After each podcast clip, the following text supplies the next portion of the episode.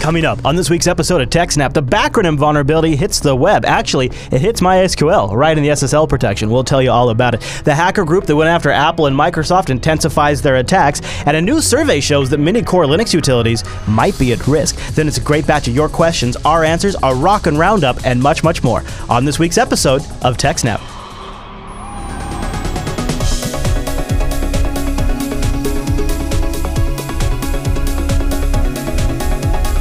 Hi, everyone, and welcome to TechSnap. This is episode 224 of Jupiter Broadcasting's weekly systems network and administration podcast. We stream this episode live on July 16th, 2015. This episode is brought to you by our three fine sponsors DigitalOcean, Ting, and iXsystems. I'll tell you more about those great sponsors as this here show goes on. Our live stream, well, that's powered by ScaleEngine. Go over to scaleengine.com to go check that out. My name is Chris, and joining us every single week is our host, the admin, the tech, and the teacher. Well, it's Mr. Allan Jude. Hey there, Alan. Hey, Chris, everybody. Thanks for watching. Hello, sir. So, guess what today, Allan? Huge show. Huge show. It's a big show today. Uh, we have so many things to get into that uh, we uh, we were kind of like almost like wondering if we should try to rearrange some of this stuff to try to make it all fit. But no, Yep. it's you know it's one of these things where a lot of things in the TechSnap wheelhouse have developed over the last week, and it's perfect for us Mm-hmm. to cover it. So we're gonna just dig in. Um, and where do you want to start? Do you want to start with the uh, with this uh, this uh, uh, uh, um, backronym this new backronym vulnerability? Yes. Okay. Yes. Uh, so, as we've seen, uh, the trend now with vulnerabilities is to give them a, a, a cool name.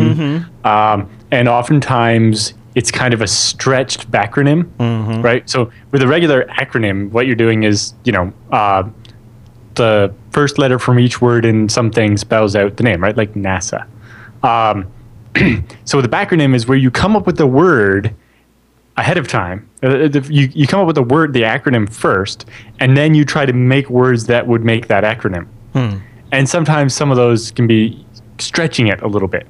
Like we saw the uh, RC4 No More last week was like RC4 numerous occurrence uh, m- monitoring and recovery or whatever. Uh, and you know they had to take two letters from the word recovery to make it to spell more or whatever. Um, and they can be stretching it a little bit.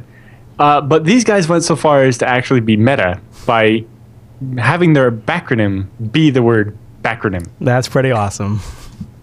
I love it. Uh, yeah, so the backronym vulnerability, uh, which horrifically um, stands for.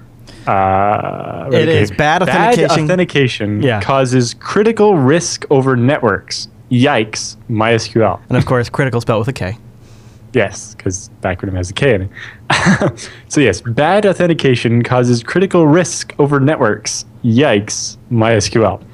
Uh, so this comes from the researchers at Duo Security, which make one of the popular two-factor authentication tokens uh, software and so on. Uh, but basically, they found that when you um, are making a connection for SSL, specifically uh, from PHP, but in other cases too, um, the client will request SSL, and the, the server's supposed to do it. But if the server doesn't, then the client just accepts that anyway, even though the client was told to require SSL. Now, on the server side, you can say don't ever make a connection without SSL. But if somebody's sitting as the attacker in the middle, in that case, they can make a connection to the server with SSL. Uh, so, so the user, the victim, is trying to connect to your server, and you are set to make sure only ever do it with SSL because they're going to have access to passwords or something, so they never should be able to submit in plain text. But the attacker in the middle can accept intercept that connection because it's not SSL, mm-hmm. right, from the client, Right. or they can pretend to be the server and just pretend not to support SSL, and the client will make the connection anyway. Then their software in the middle can make an SSL connection back to the real server. So the server will think it's actually talking SSL and it'll be fine. Oh, man. It's, but basically, the client isn't properly enforcing when you ask for SSL. It should give an error if it can't do SSL instead of connecting anyway. Sounds like something the NSA would love. Yeah. Uh, well, even worse, Oracle's had a fix for this for a while, uh, over a year, and they've committed it to MySQL 5.7, but 5.7 hasn't actually been released yet. Everybody's still using 5.6, Yeah, okay. which they've never bothered to patch. Lovely. So almost everybody out there is using a version of MySQL, MariaDB, or uh, Percona, or whatever version of SQL uh that has this vulnerability. Ooh. Yeah. So there's no patch Uh, yet, and it's out in the wild. Uh, well, Oracle has a patch, uh, Well, but yeah. only for the other version. Yeah. So I'm I'm I'm sure very quickly that patch will get ported over, uh, and at least MariaDB and Percona and so on will have it. Uh, but it really goes to show that Oracle's kind of uh, being a bad uh, open source citizen with the whole not patching stuff in in the open source versions of MySQL very quickly and so on. Mm-hmm. Mm-hmm. now, Uh, but basically, this is uh, equivalent to SSL strip. So basically, it would allow someone to take the SSL security out of a connection between a client and an SQL yeah, server. okay. Now, uh, the researchers point out that in most cases, uh, the connection between the website or whatever and the database is either going to be on the same physical machine or over a private network. You not very often do you actually make secure SSL uh, SQL connections over the internet. Yeah. Uh, but when you do, you definitely want the SSL part, and so this is kind of a big deal.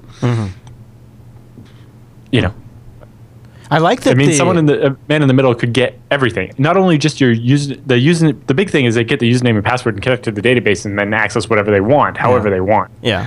Uh, but they can also basically decrypt uh, or cause you not to encrypt, really. Right. Uh, everything sent from the server back to the client. Right.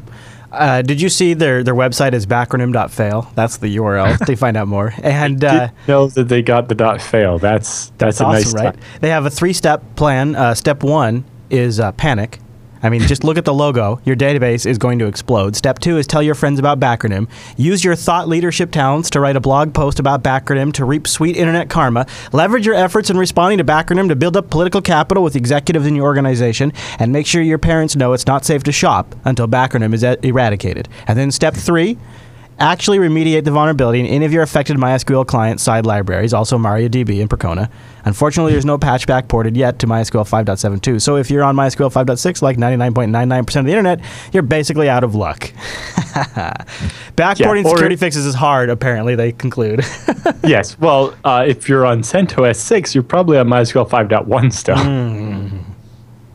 Uh, but I do like the fact that, um, you know, they, they were meta with the backronym and they're doing, and then their uh, four-step process there is definitely uh, spelling out, you know, the fact that they find this whole doing vulnerability analysis this way a little ridiculous. a little distasteful. And you know, they're right about people using it for political capital and all of that. Like, it, it, yeah. it's just. Uh, specifically be like, oh, we patched the what's a who's it vulnerability. yeah. Uh, we responded to that in so one day and blah, blah, blah. and Yeah. yeah. Which Yeah, is like good. Like, like- you want them to get the accolades for that, but then like at the same time, it's like you don't want it to be. Well, you don't want to job. be. Yeah, exactly, and you don't want to be gamed either. It's a serious problem. It's a difficult one. But yes, uh, it's it's nice to see more people riffing on this, um, and and I understand having a, a cool name for the vulnerability makes it easier to talk about it, rather than you know CVE.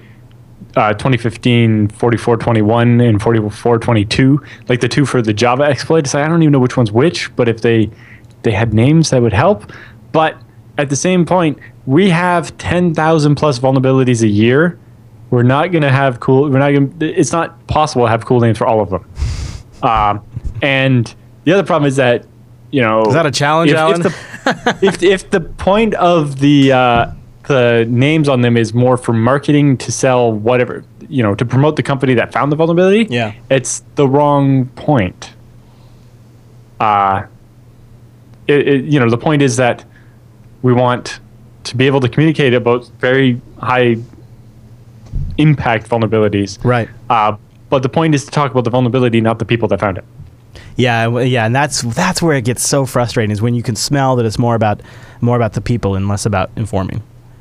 Uh, I'm interested. Any other thoughts on that?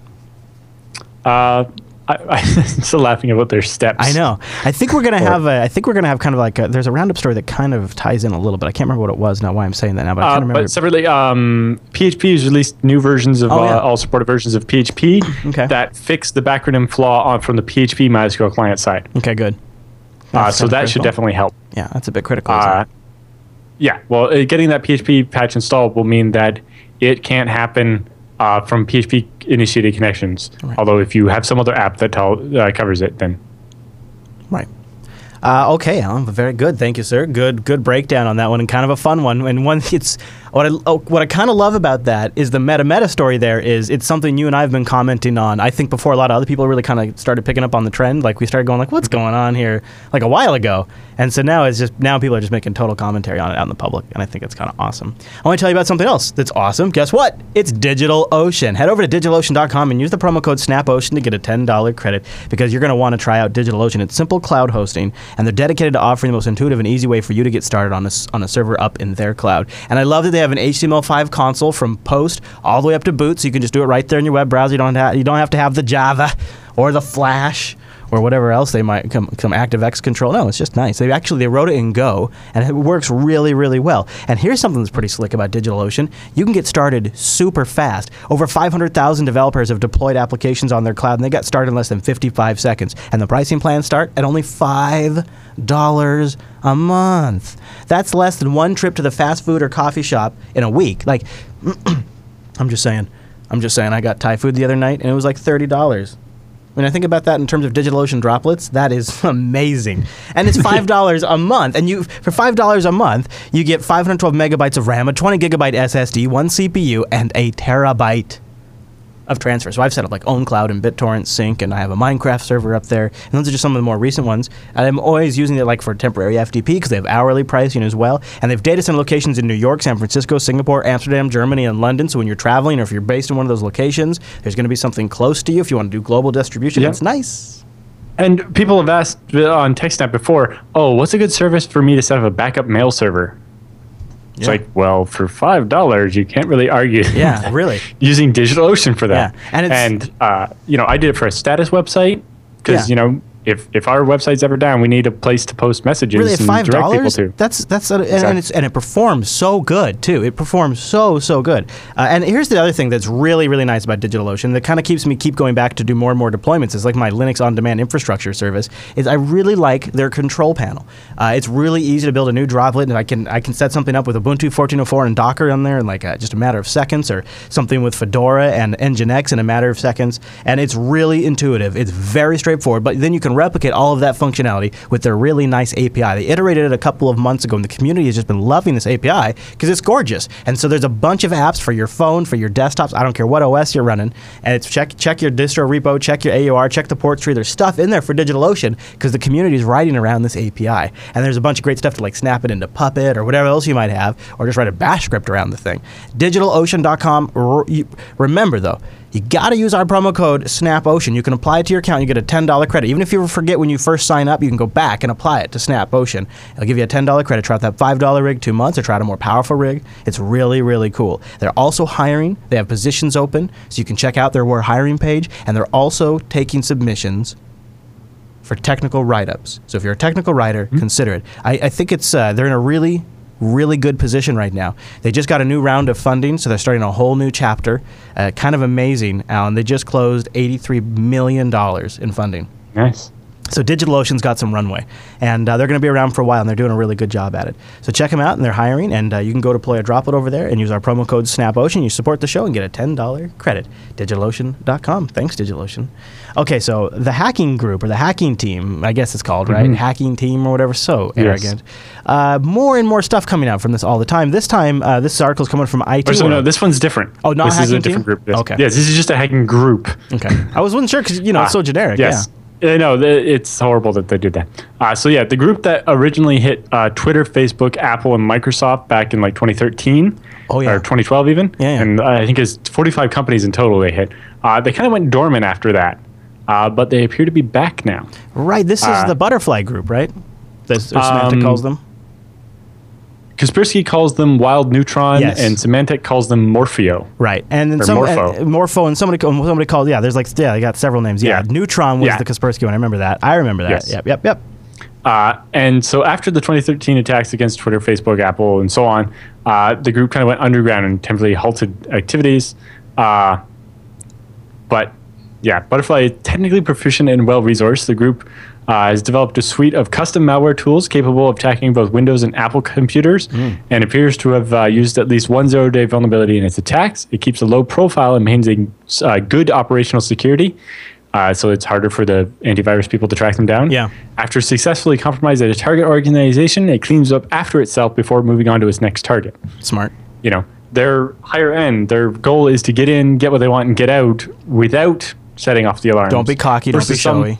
Right. wh- Whereas some of them, you know, if you're, if the point of breaking into the thing is to deface the f- page of Twitter or whatever, then you're obviously going to get found out. Uh, but if your goal is to get in there, get some specific stuff, and then get out, it'll be different. Uh, I don't remember. I wonder if this is the team that compromised the. Um, the forum that Apple and Yes, Facebook and so on it is. use to communicate about uh, making iOS and Android apps In fact, so. I, I might have stashed that in the notes uh, before we started because I think it is. I, I went back and tried to grab it. Yeah, it is. Yeah, the OS 10 dot pint sized or whatever it is. It's that. guy. They're the ones that we got like the Facebook developers and uh, whatnot. Yep. Right. It, it was uh, one of the big forums. Well, I think because I was semi-related to some of that stuff happening. But anyway, uh, I remember covering it on TechSnap a while ago because it was, you know, it was like because Facebook actually was the first to find out about it because the network security they have in their offices was so high. They're like, a bunch of our developers' laptops are all now trying to do things they shouldn't be doing, and that's how. Uh, anybody, you know, no, none of the developers even knew they had gotten infected from the forum right. because the forum basically is a legitimate site, but it got compromised, and then they injected the, a zero-day Java exploit, I think it was, Yep. uh, and so it hit all the developers. Was uh, quite a good strategy, honestly. Mm-hmm. It's basically a great example of a watering hole attack. Yeah. Uh, yeah, and so the malware was used in these attacks. Even has uh, Mac OS X backdoor, uh, and then subsequent analysis by researchers also found a Windows backdoor uh, that they used in different attacks. And so it was one of the ones that actually had a. Um, it would detect what OS you were and decide which payload to hit you with. Uh, Symantec has uh, to date discovered 49 different organizations in more than 20 countries that have been attacked by the group. Uh, they've also shown interest in uh, commodity sectors, including uh, attacking two major companies involved in gold and oil. Uh, they also attacked the Central Asian offices of a global law firm. Wow. Because I'm sure they had lots of information about that kind of stuff. Uh, specifically, that company specializes in finance and natural resources. So having knowing where the next big oil well is going to be found or the next gold mine or Good whatever competitive all that kind of stuff is very useful. It's also data you can sell to a competitor for a lot of money. Uh, butterfly has also developed a number of its own hacking tools. Uh, hacktool.securetunnel is a modified version of OpenSSH which contains additional code to pass a command and control server address and a port uh, to a compromised computer. Uh, they also have uh, hacktool.bannerjack, uh, which is retrieve default messages issued by you know Telnet, HTTP, and other TCP services. Uh, Symantec believes it is used to locate any potentially vulnerable servers on a local network. So when they infect a computer in a network, it starts scanning uh, and looking at the banner messages of every open port on every machine inside the firewall. Yeah. So the firewall would normally block port scanning, but once they compromise a secretary's computer with a, a phishing attack or something, they can then oh look, there's a telnet port open on this router, and it's this known vulnerable version of of the MikroTik OS or whatever, and then they can you know they have all these extra vectors to attack. Uh, they also have hacktool.event log that parses the event log on Windows and dumps out Hmm. any ones that are of interest to them and can delete the entries. so they, they Oh. can clean up behind themselves this way. So they can go They purge can also- selected entries from the event log. Yeah. They can also kill processes and perform secure deletes where they will overwrite so that the data can't be recovered. They also have hacktool.proxy A is used to create a proxy connection that allows attackers to route traffic through an intermediate node. So because a firewall won't let any outside connections in, I've compromised the secretary's computer. I can make the secretary make a connection out to my command and control server Sure. that I can come back in through so I can connect to that router. Yeah. I remember building one of these in high school. I, I ran it on. Uh, I, I I convinced the school to let me do it under false pretenses, uh, and basically we set up a server for this remote access Trojan in that I've written in the math office, and it was set up. I I told the teachers that, that it needed it, but the teachers had a basic control panel to control all the computers in the lab that I had written Yeah. uh, and they could you know take a screenshot of the screen and see what was to monitor what students were doing uh, because if they get up and walk around they come near the everything gets minimized and they're like what were they doing right? It's very suspicious. with the screenshot it was it worked um, but yeah i convinced them it needed a server thing and that what that server did was reverse tunnel to my house so i could control computers from home Nice. I set up something similar when I was in school. That's, that's very funny. yeah uh, but you know it's that concept is you know if you can't make connections in have someone inside make a connection out for you Uh, but based on the profile of the victim and the type of information targeted by the attackers, Symantec believes that Butterfly is financially motivated. They're looking to steal information that they can sell or use to make money. Uh, the group appears to be agnostic about the nationality of its targets. They're not, you know, targeting any one country or avoiding any one country.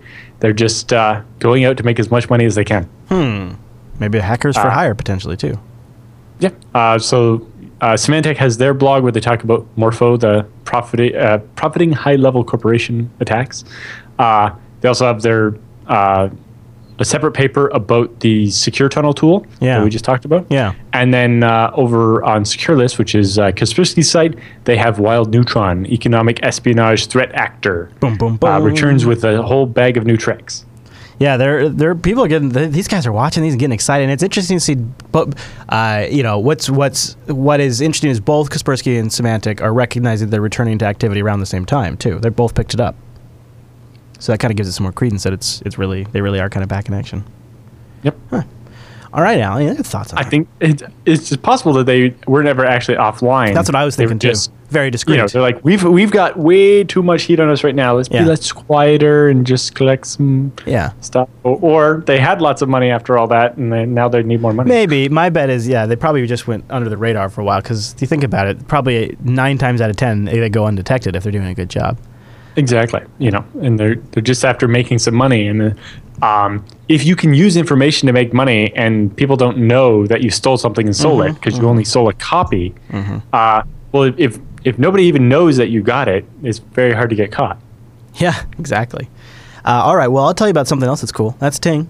Go to techsnap.ting.com. That's the next sponsor of the TechSnap program. Techsnap.ting.com. That's going to give you $25 off your first Ting device. Or if you have a Ting compatible device and they have a large GSM and CDMA network, they give you $25 in service credit. That paid for more than my first month. So go to techsnap.ting.com. Ting is mobile that makes sense. I love Ting because they're on a mission to finally clean up the U.S. mobile industry because it is a frickin' mess. We essentially have a duopoly in the United States of America, and these two companies charge you outrageous amounts for text messages, for data, and calls. You'd think that every SMS that comes to your phone was wrapped in gold. You'd think every minute that you spent on your phone was a silver packet, and every data is like I don't know, plutonium. I mean, it's unbelievable how much they charge for these things. Ting is pay for what you use. They just take your minutes, your messages, your megabytes, they add them up, whatever bucket you fall into. That's all you have to pay. There's no contract, and therefore there's no early termination fee. You own your phone, it's unlocked. Now, if you're outside the US, this isn't sounding totally crazy to you. This sounds like totally normal and exactly the way it should be because customers should be treated with respect. That's probably what you're thinking if you're outside the US. And if you're inside the US, you're thinking, oh, phones are shiny and I like to get them subsidized, so I'll get myself in a contract. And then you do that for a few years and you realize that didn't really work out so well, did it? And how's that customer service? Because Ting has no hold customer service. You call them at 1 855 Ting FTW, and a real person between 8 a.m. and 8 p.m. East Coast time answers the phone. And they have a killer dashboard, so you don't even really need that if you don't want to. I never have. Uh, here's what I'd like to, to suggest you do. If you hear me talk about Ting and you think maybe it's too good to be true, go to techsnap.ting.com and check and click that how much would you save techsnap.ting.com and then when you go in there put in your actual usage you know how much your minutes used how many text messages you received your megabytes and what your bill was before taxes run your calculation and see how much you would save over the lifetime of the contract you have from a duopoly just check it out techsnap.ting.com go there and see what your savings would be because when it's only $6 for the line and the phone's unlocked if you can bring your own that's going to be a phenomenal savings. If you have a small team or even a medium team like here we have like you know six lines we use i could never afford that on one of the traditional duopoly carriers. Yeah. it's just not feasible and it makes it so much easier when we're on location. You know I, so I can call back here. It really is great. And you know i love everything about ting. I love the no contracts. I love the customer service. I love the fact that it's pay for what you use and what i think would be even more amazing is if we had more ting in other areas of our life like on the internet how about as an ISP? Well, Ting is working on fiber internet services, and they have an update on the Ting fiber rollout. Let's see what it is. Nicholas K asks, for internet, are you more likely to expand outward from Charlottesville or step into cities in different parts of the country? I think that we're more likely in Charlottesville just to focus on the existing city area for the time being. You know, we think there's so much opportunity inside the city itself, uh, and there's a lot of different places we can go with the network, and that's what we're really focusing on there for the time being in Charlottesville. Uh, at the same time, we want to really expand into new markets in the US. So while we're doing that in Charlottesville, you'll see us looking to get into new cities across the US as well. techsnap.ting.com. I'd love to see them roll out more. And they have uh, great information up on their blog if you ever want to check it out. Just go there first by going to techsnap.ting.com. Get yourself a great phone. They have, I, I would personally recommend, I think the best phone on Ting for price and what you get right now is the Moto G2, the second gen Motorola Moto G.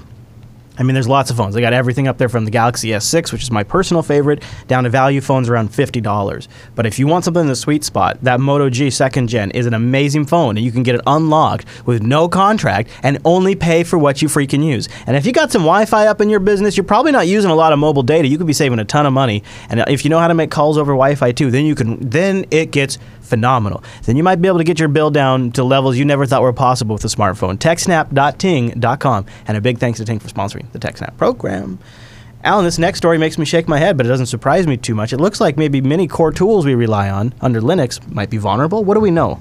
What's going on here? You're right. Uh, so this out? was a, a kind of a study done as part of the core uh, infrastructure initiative to gauge the bus factor of various open source projects. Okay.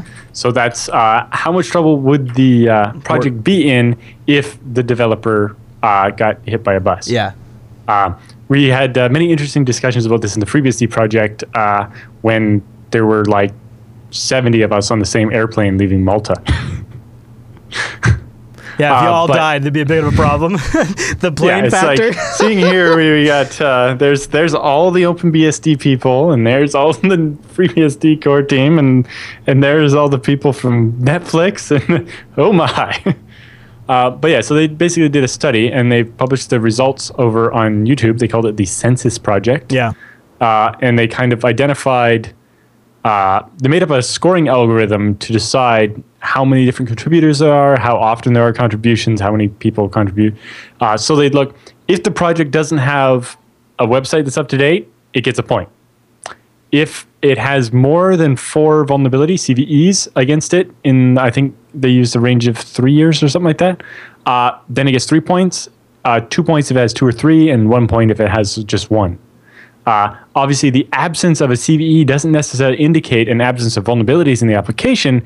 It just means they haven't been found recently. Yeah, okay, okay. So zero could actually be worse than four. Oh, okay. Uh, contributors, if the 12 month contributor count is zero, the project gets five points, right? Yeah. If nobody has changed anything in a year, it gets five points. Uh, four points if it has on one to three people, two points if uh, they don't know how many people have contributed. Because sometimes with the way projects work, you can't tell how many actual people were contributing. Uh, then popularity. If the package is in the top 90%, uh, t- 90% of the most popular Debian packages, it got a point. Oh. So Uh, okay, that's what, okay, I see. If, if it's very popular, it's more of a chance that it's a big deal. yeah. Um, then, if the project's main language is C or C, add two points. Uh, mostly because that's where lower level languages like that have more chances of having problems. Also, if the package is directly exposed to the network, uh, whether it's a client or a server, then it gets two points. If it's used to process data provided by the network, it gets one point. Uh, and it also gets one point if it typically runs as root via setuid or directly or whatever, uh, or has anything to do where it could have local privilege escalation. And then finally, uh, application data. Oh, if the package gets uh, three points taken away, if it only has data and isn't actually like an executable. Okay. Uh, then to tweak that, they also, um, if it has dependencies, uh, if it has more than five dependencies, add another two points. Yeah, the dependency seems like that would be the tricky thing with Linux. Yeah. Uh, and then add one point if it has between one and five dependencies, and no points if it doesn't have any Okay. dependencies. Okay. This is really Uh, fascinating. patches. If there are patches specific to OS, like a .deb or RPM, that's uh, doing local patches that aren't going into the upstream project for some reason, Yeah. That's an indicator, right? So if there are more than uh, five patches that aren't upstreamed, then it gets a point, right? Because it means that there's either some disagreement or some problem, or basically having local patches like that becomes unmaintainable over time. So the fact that those aren't getting upstreamed is an indicator of a problem. Because I maybe upstream is dead or whatever, and that's why the patches aren't getting upstream. And then they also uh, added in stats from the ABRT crash statistics service that's part of Linux now. Uh, they get two points uh, if it has uh, the amount of crashes is going up over time. But if it's stable uh, but high, it gets one point. Okay. And so they amalgamated all that information together and came up with the risk index. And um, looking at the currently the riskiest program out there is the FTP client. Really? Yes, uh, because um, it's got a high popularity. It's like 150,000 popularity points, Yeah, sure. I bet it Uh, does. Yeah, right. That makes sense. and it hasn't had any CVEs recently, but its contributor count is unknown. It seems like possibly nobody's touched it in a while. Yeah, it probably doesn't need a lot of which changes. can make sense. Yeah, yeah, yeah. Uh, but it could have issues. Uh, I know OpenBSD found a couple of issues with theirs, but their FTP client can also do HTTP and HTTPS uh, and a couple other things. So like they've kind of it's also their wget basically, and so um, I don't know what the surface area in the Linux FTP client is like. It's interesting. A lot of people probably don't use the FTP client for specific downloads, but if you're going to browse through the directory and download something, then you would, right? Or maybe the package manager might, or some script. Yeah. Yeah. Yeah. Yeah. Uh, the second uh, highest program, obviously, is Netcat Okay. itself. Uh, well, this is Netcat Dash Traditional, which is slightly different than newer Netcats, but uh, again, hasn't been touched in a long time, but is installed on a lot of systems. Uh, TCPD, I'm not even sure what that one does. I, guess, I think it's kind of like INetD. It's just a basic TCP daemon. Uh, the Whois command. That one, uh, especially with all the new TLDs, I suppose it might be possible to that a string parsing or something could have a vulnerability. But basically unmaintained, right? Yeah. Uh, XAuth, uh, which I think is a an ident daemon. Um, the at command. Uh, I don't know if most people use that anymore, but it basically is kind of like a cron tab, but it's for scheduling something to happen kind of once off. Yeah. Be like, in an hour, do this. Apparently, libwrap zero uh, is a threat. Uh, traceroute command, Oh wow. Um, of course, everybody's got that. bzip2. Uh, I was actually looking at this because I noticed a bug in the man page, the way it uh, shows up on FreeBSD. And I went to upstream it and found that the last release of bzip2 was from 2006, and it was because of a CVE, and there hasn't been anything done Huh. since then. And if it wasn't for that CVE, there probably wouldn't have been anything for even longer time. Of course, bzip2 just works, so it's hard to say um, if it if it's really going to be a big problem or not. Um, I know on FreeBSD, on our gzip has got Capsicum support, so if there ever were a bug, the fact that you run it as root wouldn't allow it to It's- do it's- whatever on your system. It's essentially isolated. Partly because when you look at a man page, which is often something you would do as root, um, Yeah. it, the man pages are gzipped and you're ungzipping them. Mm-hmm. So if somebody could make a malicious man page, then uh, yeah, The worst exploit ever, right there. That's awful. yeah. Uh, the hostname command apparently doesn't change much. I, I would have thought with hostname D that would have got more love. uh, libacl1, libaudit0, libbzip2, uh, libreadline, uh, libtasn, which is for parsing SSL certificates, so that's kind of a big thing. Uh, the Linux base itself, uh, no CVEs, but not uh, hard to tell how many contributors it has and stuff. The telnet command, uh, the telnet command in FreeBSD has had a couple of patches over the last 10 years. Uh, even though we've all been using SSH for a long time, Yeah.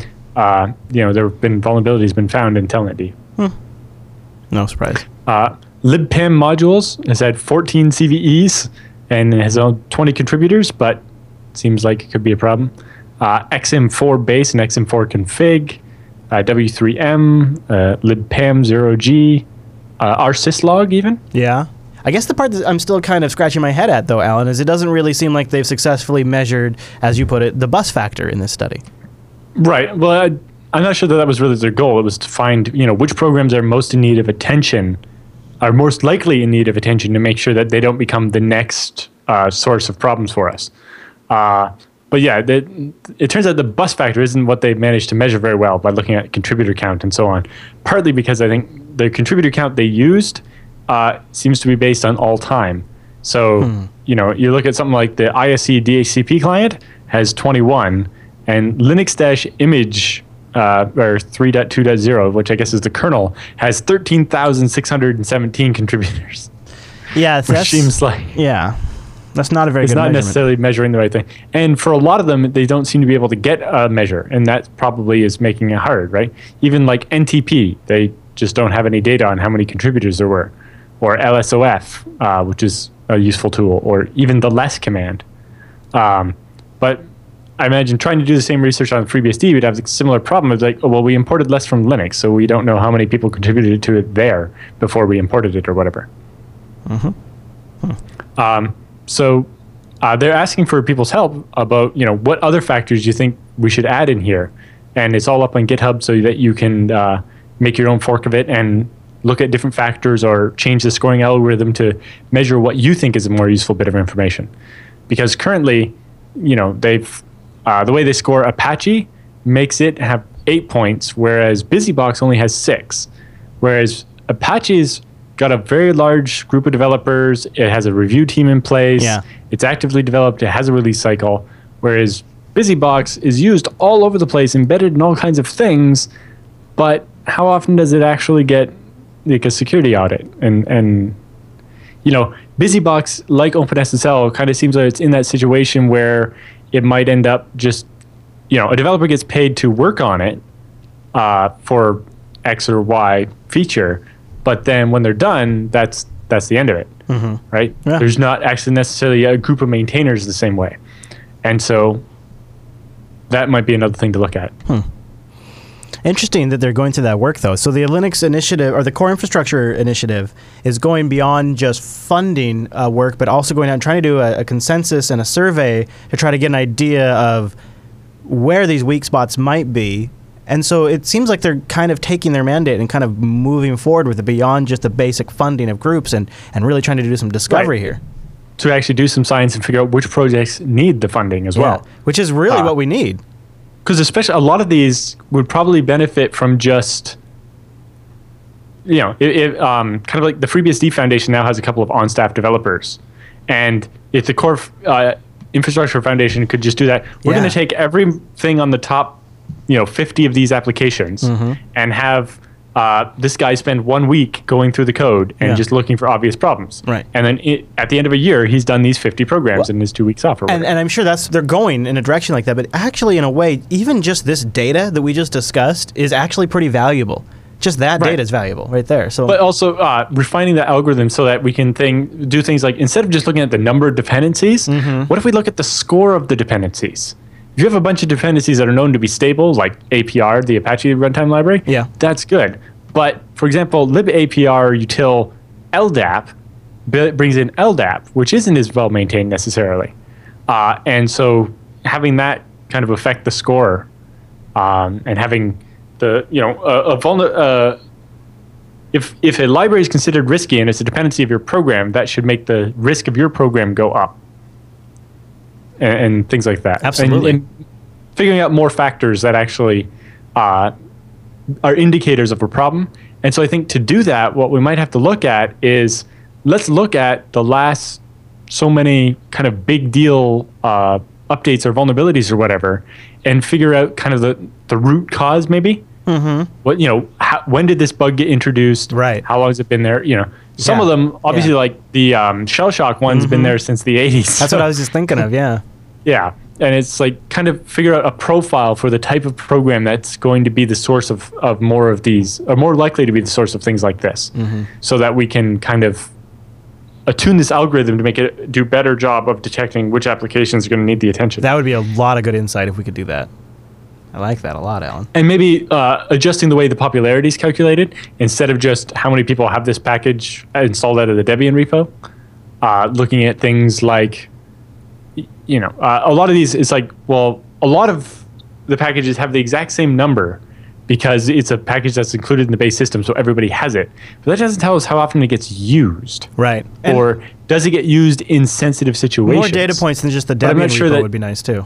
Yeah, uh, but also I'm not sure, you know, how you measure that Yeah. uh, without privacy concerns. Yeah. Yeah. It's like I, I'm going to look at every command that executes on your system and keep track of which ones are done as root. Just uh, just send your history file. Just could you just on a weekly basis submit your bash history file and uh, we'll review that. Thank you. Yeah, probably not a good idea, Allan. Uh, all right. Any other thoughts on that? But check it out on GitHub and uh, see if you can't make that data more useful. Yeah, it is. It's all posted up there, and we have a link to that in the show notes. It's pretty cool. All right, well, then let me tell you about iXsystems. They're pretty cool. Go to ixsystems.com slash techsnap. No more inaccurate or overinflated quotes. No more poorly built servers. No more missed deadlines. No more frustrations of outsourced tech. That's right. Tech support that is really actually good and knows what they're doing at iXsystems. Salespeople that actually know what they're talking about, and engineers that have built the technology that, you'll be deploying. Such a difference. Yes. We're trying to build these servers, and we're like, well, you, you quoted these hard drives. Well, what about this drive? Is it better? And it's like, well, that one's um, currently the price per gigabyte on that one is worse. But if you really need to fit that much space in one server, we can go that Yeah. way. But it's like the downside is we haven't used that one as much currently, and uh, so we, we we're not hundred percent get uh, satisfied know- that we like that drive. They've been around. So if you go to iXsystems website, uh, go to first go to ixsystems.com slash TechSnap and then look around on their site. Look at the history here. They have a chart. They've been around for a long time, and so Yes. in, in this process, they've become deeply invested in the open source communities. Many very important ones. They've become deeply invested in their partnerships with their hardware providers, and they've built a bench of open source developers, contributors, and people who've worked in this industry for as long as there's pretty much been an industry in this area now. Yep. And they really have an unmatched team. It's it's really if you come if you come if you come into an organization and you move them over to iXsystems, you're going to be the secret weapon that company now has. I mean, it really is a totally different experience. They're not going to bail on you when you've deployed an open source solution. iXsystems are open source champions, and they go to community events. They're down at OSCON. They leverage decades of expertise in hardware design and contributions to many uh, open source projects like FreeNAS and PCBSD, and they've been innovators in storage solutions in the enterprise for years. That's why ScaleEngine uses them. Mm-hmm. ixsystems.com you know, slash TechSnap. Yeah, they're just a really good place to get stuff Good done. people too, and we, we wouldn't Yes. say that they don't they don't tell they don't pay us to say that they are really great people too, Mm-hmm. which is really nice. It's it's good and it's refreshing, and uh, I feel very confident in recommending uh, that uh, your IT shop use iXsystems. I absolutely would, and if I ever for some reason like this podcasting thing doesn't work out and I go back into client services, IX is who I'm always going to recommend because I I mean, nobody's ever going to get fired for recommending IX. It is really great stuff, and especially if you have a data center somewhere remotely you need to ship to, or if you want to experiment with FreeNAS and you, you hear us talk about ZFS all the time, and you want to get a really good ZFS storage array, or I'm sorry, ZFS storage array, you got to go to iXsystems. IXSystems.com slash TechSnap. Now, Allan, I would recommend that people go over to Jupiter Broadcasting right now, and I bet by the time they're watching this, or somewhere around episode 224's release, there's going to be a release of BSD Now episode 99, one episode away from 100. Do you have any precognition of what 99 might be about, Allan? Any kind of. Um, No? Okay. If I open my Google Drive here, I there's know, right? You probably, notes already yeah, written. Yeah, yeah. Uh, you probably have already done the interview, too. It's just, uh, wh- how does it all get assembled? That's. Uh, yes, uh, actually, we have an interview with the GNOME developer talking about how building an automated testing or automated building of GNOME 3 on FreeBSD Oh. in addition to Linux Yeah. help them find bugs that they accidentally introduced in GNOME sooner rather than later. Cool. Because normally they wouldn't hear about the bugs uh, that the fact that they broke GNOME on FreeBSD until Later. You know, six months later when Yeah. they've done a release and It's then it had been ported. Yeah. But whereas by having it in their continuing integration uh, immediately, it means the developer gets an email within 24 hours saying, "Hey, you broke that. You should probably not." And uh, other interesting things. It was also our most exciting interview ever because it was interrupt- interrupted by the fire department. Oh, I heard about that. So this is the one, huh? Cool. yeah. All right, BSD Now, episode 99. Go check it out over jupiterbroadcasting.com. You get more Allan Jude and Kris Moore in your face. Uh, Kris Moore is the guy behind PCBSD, so they make a great team on a BSD podcast. And uh, if you start that download right now, this is about the halfway point in the TechSnap show, so you can still get your Allan Jude fix when this show wraps up. Just go grab that. I get the HD version over at jupiterbroadcasting.com. But Allan, with the news all done, I mean, it's time for the TechSnap feedback.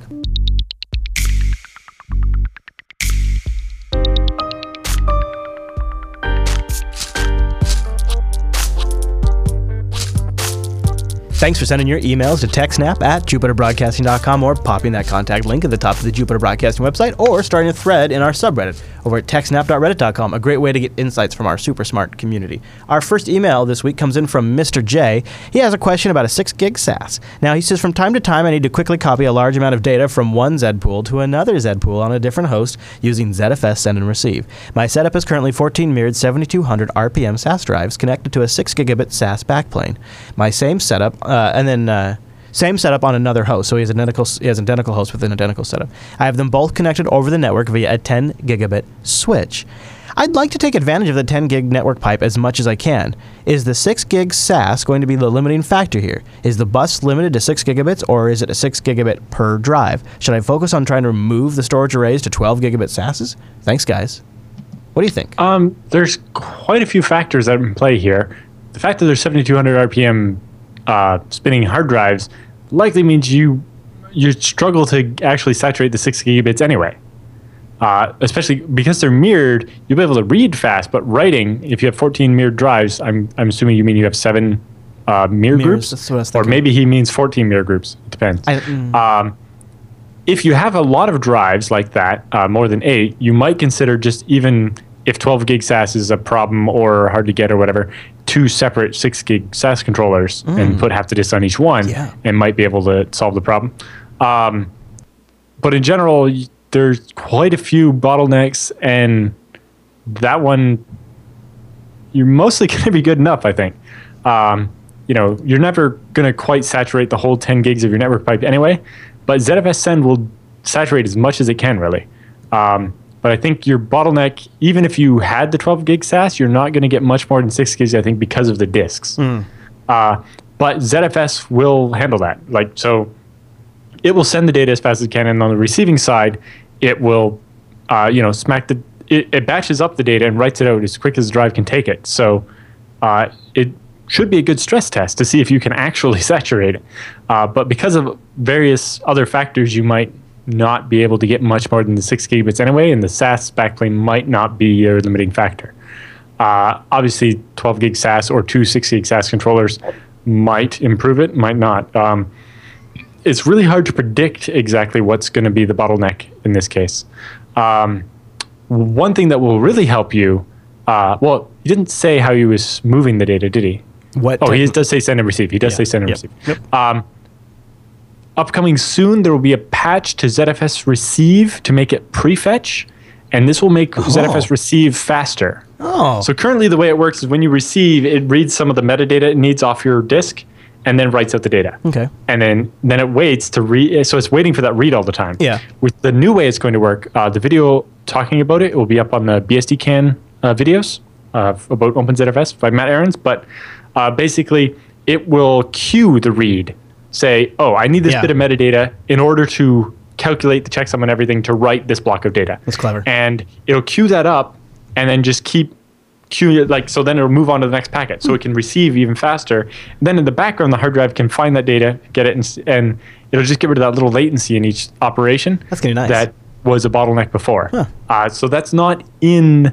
Um, I don't think that's in any ZFS yet, but it's it's coming very soon. Coming to a ZFS Uh, or it you. might be. I think it's in Delphix, uh, and not quite in Open ZFS yet, but uh, that will land quite soon, and that will probably make a bigger difference than anything.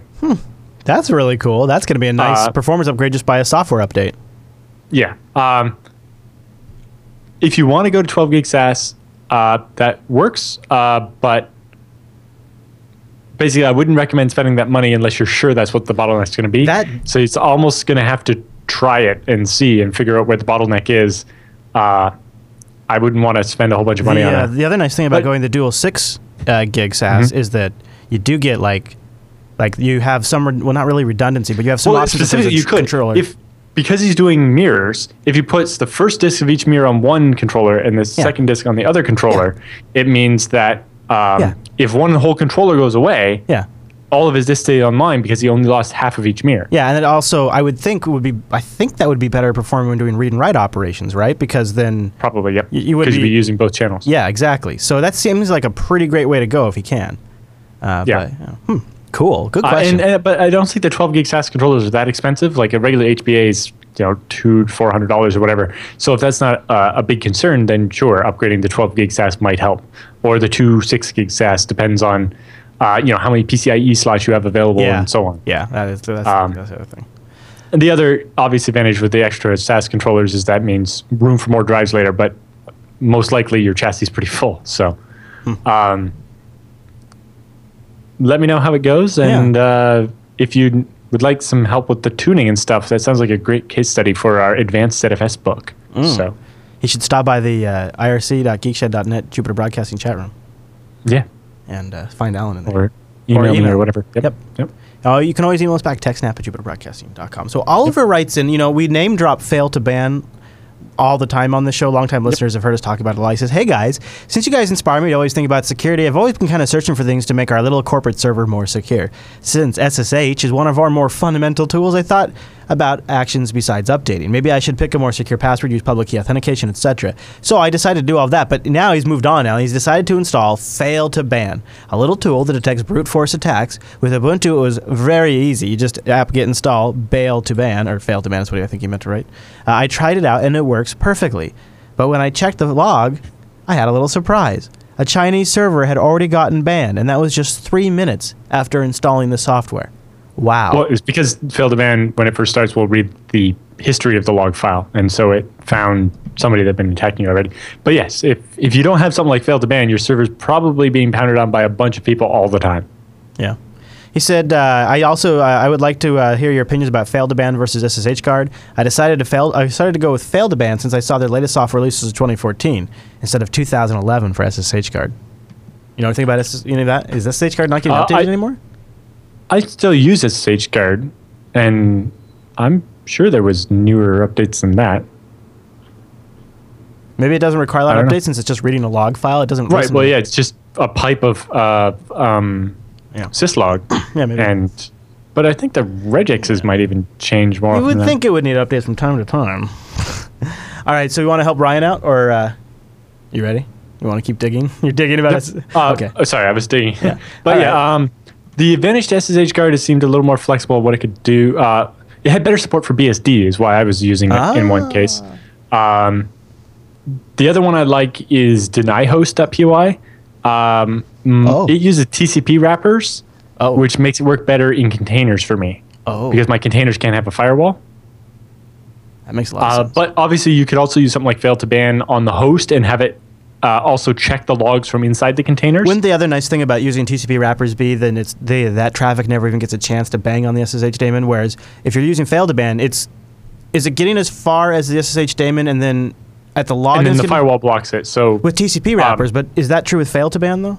And SSH guard? Well, fail2ban is going to add it to uh, your firewall, IP tables Okay. or IPFW or whatever. Okay. Okay. So the problem with TCP wrappers is that not every, every daemon goes through TCP wrappers. Yeah. okay, And in so fact, newer versions of OpenSSH removed support for TCP wrappers. oh oh So oh uh, deny host might not be an option anymore. Although I don't know, I think most distros will probably keep the support. I don't know how difficult that'll be though. Hmm. Uh, OpenBSD has a way of pushing their agenda. All right, our last email comes in. Allan, Colo or no go? As a DigitalOcean user, I'm more than happy with my Droplets performance. I run a handful of websites, databases, VPNs, and other various servers for the $10 a month version. The only thing I wish I had more of was storage space. I've been looking at upgrading the Droplet, but for the amount of space I require, it isn't feasible. Actually, I'm working on I'm working on something for my similar for myself with a with a uh, with a large backend storage. Uh, but he says uh, the droplets don't let you choose what to scale. They just have different sizes, Yeah. and you can't get a lot of storage in little CPU kind of thing. Yep. Yep. And so there's, but I have, a, I think I have a couple different ideas for how to how to kind of work around that. But here's his solution. He says, I'd like to try out a challenge of running my own physical server in a colo. But you know, uh, he says, what kind of cost should I be prepared to see? Uh, I'd like to only need, I'd hopefully only need three U's and maybe six terabytes of traffic a month. Uh, if I did a full monthly backups to another location, it appears that Allan is very experienced with this and maybe could offer me some advice. I want to, con- I want to have control over my data with the server, host my own mail, store my own offsite backups. I've tried using a family member's house as offsite v- VPN, but with limited bandwidth, it didn't work so well. Thanks for the insights, Ryan. So the biggest problem with Colo is that you're almost always looking at a one-year or three-year contract, uh, and bandwidth most likely won't be in terabytes. It will be 95th percentile. So they measure how much, uh, how many megabits you've used every five minutes, or how many how many megabits you're using on average every five minutes, and then they delete the top five percent of that, the top, the most busy 36 hours of the month, and charge you for what your most usage was, except for that top five percent. So if you're doing, you know, 100 megabits constantly during your backup and then almost nothing the rest of the month, if your backup's more than 36 hours, you pay for a hundred, whole 100 megabits all the time. So that can be a little difficult. Um, there's the medium option, which is a dedicated server where you're renting the hardware from somebody. Uh, those generally do come with uh, terabytes of traffic, so usually 10 or so.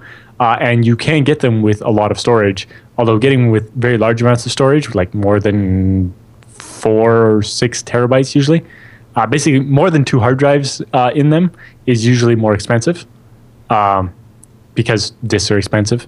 The advantage with a dedicated server is if a hard drive dies, they have to replace it. Usually with an SLA that says it will replace it within you know four hours or 24 hours or whatever. Uh, whereas if it's your co-located servers, you have to you know get the replacement drive and then take it to the data center and put it in and and all that. Um, and you know they have to deal with failed power supplies and all the problems become their problem instead of your problem. Uh, and it gives you more choices of locations. You know, uh, co-location you usually almost always are going to go someplace local whereas with a dedicated server you can be like i want my server to be in amsterdam or singapore or whatever right? But oftentimes you want close to home anyway because you'll get better transfer speeds that way. Uh, so the advantage of the dedicated server is you can usually get that on a month-to-month contract uh, which will be better than co-location and you get the uh, more user-friendly bandwidth billing of so many terabytes of usage as opposed to uh, 91st percentile based on Mm-hmm. having enough capacity to support your usage. Mm-hmm. Uh, but co-location can work, um, If you got the money, especially if you can find a local place. But local's nice um, too if you have to work on the rig. yeah, uh, the downside there usually is there aren't that many places that offer a specific number of views because if you did that, you have to have some restrictions on access to it. Otherwise, you know, I can press the power button on the server beside mine. Yeah. Right. So normally you're talking about they rent uh, fractional cabinets. So uh, you know, a 42U rack is this tall, and they can split. They sell it as a whole rack, half a rack, or a quarter of a rack. If you're getting a quarter of a rack, you have about 10 U's of space. And uh, you know, paying for 10 U's of space for a one 3U server doesn't necessarily make a lot of sense Yeah. you know, what I have in Portland is, uh, you know, a friend of a friend, and a bunch of people got together, and between the group of us, we rent one rack. Uh, the downside there, obviously, is you know people come and go or whatever, and then all of a sudden, uh, there's not as many people as there used to be to split the bill between, and it's getting more expensive. and- Right, right. And you have to keep your server there. Now you're hooked. Yeah. Yeah. All right, Allan, that was a great answer. If you'd like to send your question, techsnap at jupiterbroadcasting.com or use the contact form on the site. Just click the contact link or the subreddit techsnap.reddit.com. We'd love your questions. Send them in. We need them all up because we just read a whole batch because we recorded two episodes in a row of them. And so we are ready. We're hungry for your questions. Send them in and we'll read them on a future episode of the TechSnap program. And now with the emails all done, that means it's time for the TechSnap Roundup.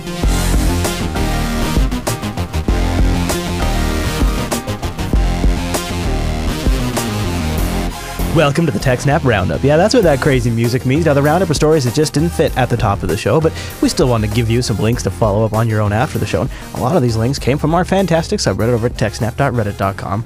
And Allan, this uh, first story is a pretty big story today. It broke yesterday as we were recording this, and it's this. Uh, it's being called an international cybercrime marketplace. Some people say it's like Silk Road for uh, for malware. That's So I heard I heard that comparison on NPR today. Uh, but it was called Darkode, code with a K. So Darkode. We got a lot of stuff spelled with K's in this episode, don't we? I like it. um, yeah. So international cybercrime marketplace has been taken down, and it looks like it was a joint operation between the Department of Justice uh, and other uh, international. I don't- I don't really know all the different international agencies, but other 28 other agencies or something like that. Um, something crazy. But what do you think, Allan? Dark Code, another marketplace. Is this becoming news now in these websites? Because there's hundreds and hundreds and hundreds of these. Why is this news? Do you think? Um, I don't know. Uh, Krebs has an article about it as well on his website. Uh, Does he talking scratch about something inside out of it? Yeah. Um, he mostly just talks about How they how you know it's been going on for about eight years, and uh, of course Krebs knows the people behind it and has all the details on them. Uh, but apparently, it was run by a 36-year-old Slovenian hacker, uh, and uh, you know was out there to sell exploits. Uh, it was funny because I was actually looking at a, a website just the other day. Uh, I forget the name of it now, but they had a big list of exploits, and most of them were free, but they had a bunch that actually they charged money for too. I, uh, Binar in the chat room says Krebs is a follower of theirs for a while. So they, they're one of the more well known ones. That sounds like it for sure. Uh, I love the uh, image Krebs has on his website of the forum. Yeah. Uh, and at the top, under the, the sell category, it's just like, Welcome to Darkode, the international marketplace for sewing machines and other legal stuff. and uh, just looking at there, uh, eBay shipping services, uh, WHMCS, which is a web hosting management control panel, uh, zero day exploit, um, date of birth and uh, full info with SSNs for people, uh, offline point of sales hack, selling 1.2 thousand FTP accounts, selling Skype accounts, Ooh. access to all LimeHost semi BP uh, data center, Ooh. discount coupons for stuff, random things. I uh, yeah the dark yeah the Darkode cybercrime forum up close cool nice post Mr. Krebs. Allan, we have uh, another roundup item about the, the- an interview with the creator of Perl Six.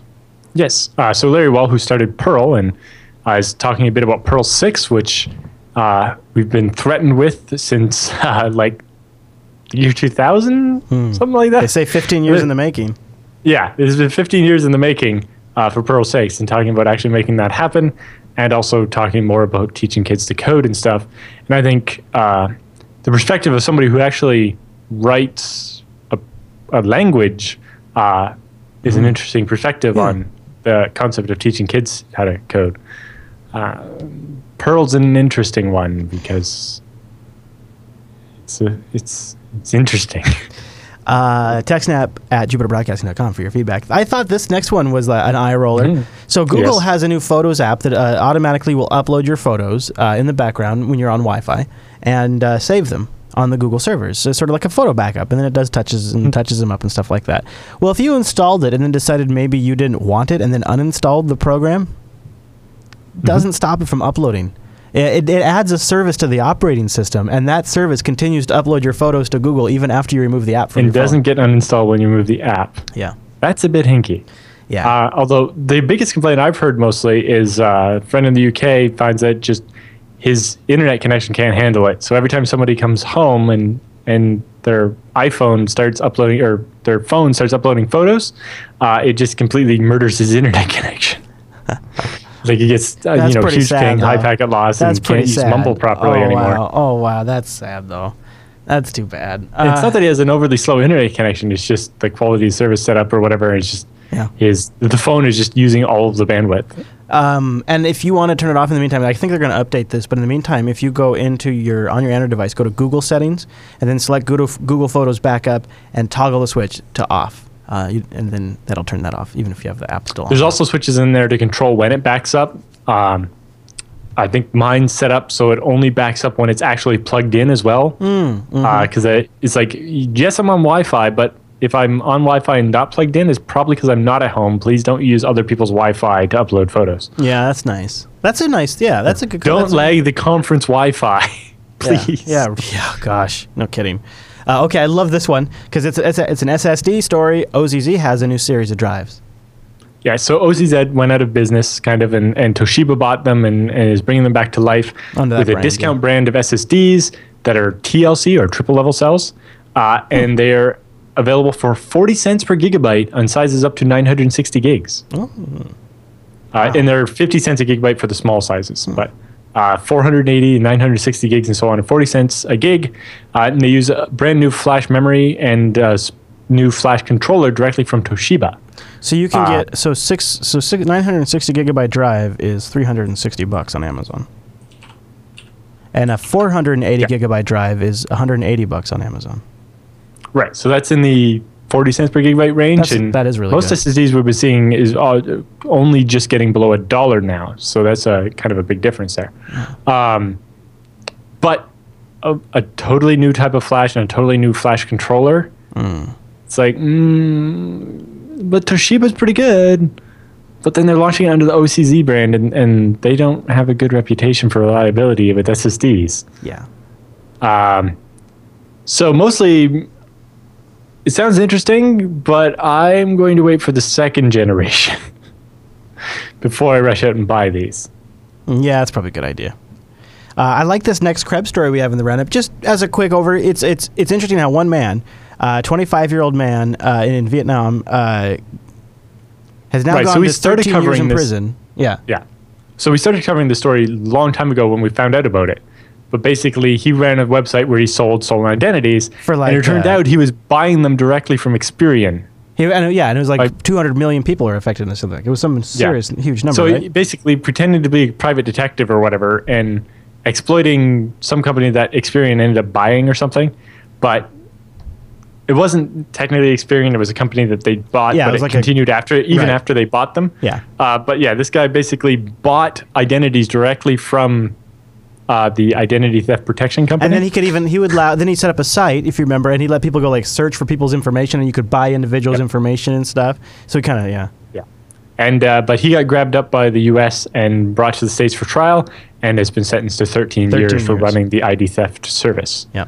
Uh, so that's good to see. Although you know, it'd be nice to see Experian get slapped for that one as well. That's what I was thinking too.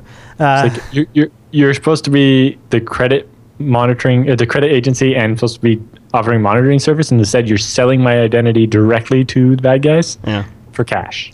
All right, Allan. The next story in the roundup: when security and politics collide in the light of the OPM breach. What do we have here? Yeah, so this is talking about the lifespan of a senior executive service person in the U.S. government, and basically asking, you know, were the security problems at uh, the OPM really the fault of the person who was in charge? And you know, they they were going to stick around, and they got fired, and they replaced them, and it's like, but is that going to make any difference? You know, how much of this is a security problem, and how much of this is a political problem? Yeah. And the answer is a lot of both. Yeah. Yeah. Well, one Uh, one is blocking the other a lot of times too. Yeah, but uh, it's, it's a fairly interesting read, so I recommend that one. Brace yourself. Ars Technica is saying it's the death of the Tick-Tock cycle. Intel confirms it's shattering it with the uh, Lake. K- what is it? Cabby Lake? Cabby? Cabby Lake? KB, Kaby Lake Kaby, processors. Uh, and they're Yeah. also uh, the company is going to make three generations of 14 nanometer processors, delaying the switch to 10 nanometers. They've announced. Yeah, so normal the the um, the Intel process is a tick where they shrink the die, and then a talk where they keep the original the same size die but make the processor better. And then they do a tick and they shrink and talk. But they had quite a few problems with Broadwell, if you remember. So when they shrunk uh, for Broadwell, uh, they had problems, and then so that caused a lot of delays. And then Skylake is what's going to come out next as planned, but the, the shrink from 14 to 10 nanometers is taking longer than expected. Uh, so they pushed that into 2017. Yeah. And in 2016, we will get these Kaby Lake processors. Um, Intel plans to get back to Tick-Tock. So, um, and they, they still have a goal of uh, the complete refresh every two years.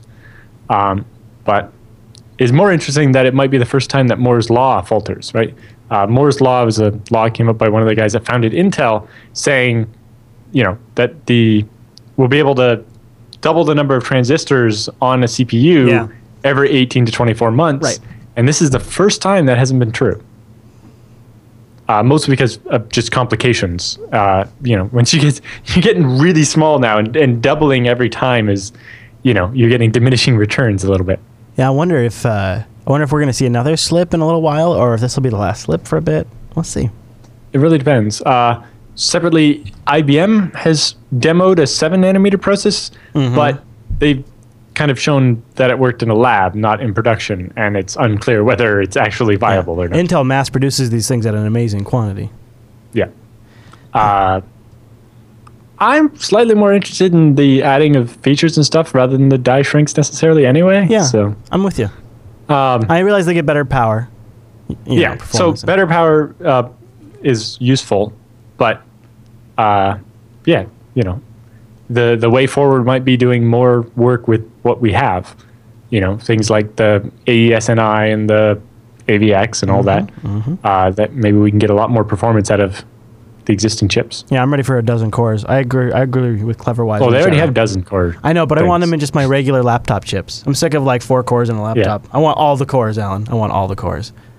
128 cores in I only laptop. got like but uh, eight, 32 cores in my new machines. All right, well, that brings us to the end of the TechSnap program. Uh, we'd love to have you join us live. Why don't you come over to jblive.tv? We do this show live at 1 p.m. Pacific, which is 4 p.m. Eastern, 2000 UTC. POW. JupiterBroadcasting.com slash calendar to get that converted to your local time zone. JBLive.info for the audio only streams. RSS feeds are over at the website. Just go find the uh, episode and uh, scroll down past the download links. Boop, boop, boop. Feeds are in there. Links to everything we talked about, resources, etc., papers for the source material. All of that is linked in the show notes. And TechSnap comes out every single week. So if you grab the RSS feed, then you just get us auto magically. And if you join us live, you get to hang out with us during the live breaks, uh, you know, between segments. You get to help title the show. You get to poke at Allan sometimes and ask him what kind of keyboard he has, which he loves that question all the time. And uh, all the other fun things that we do only for the live audience. And on days like this when we're recording a double session, it really is quite a marathon.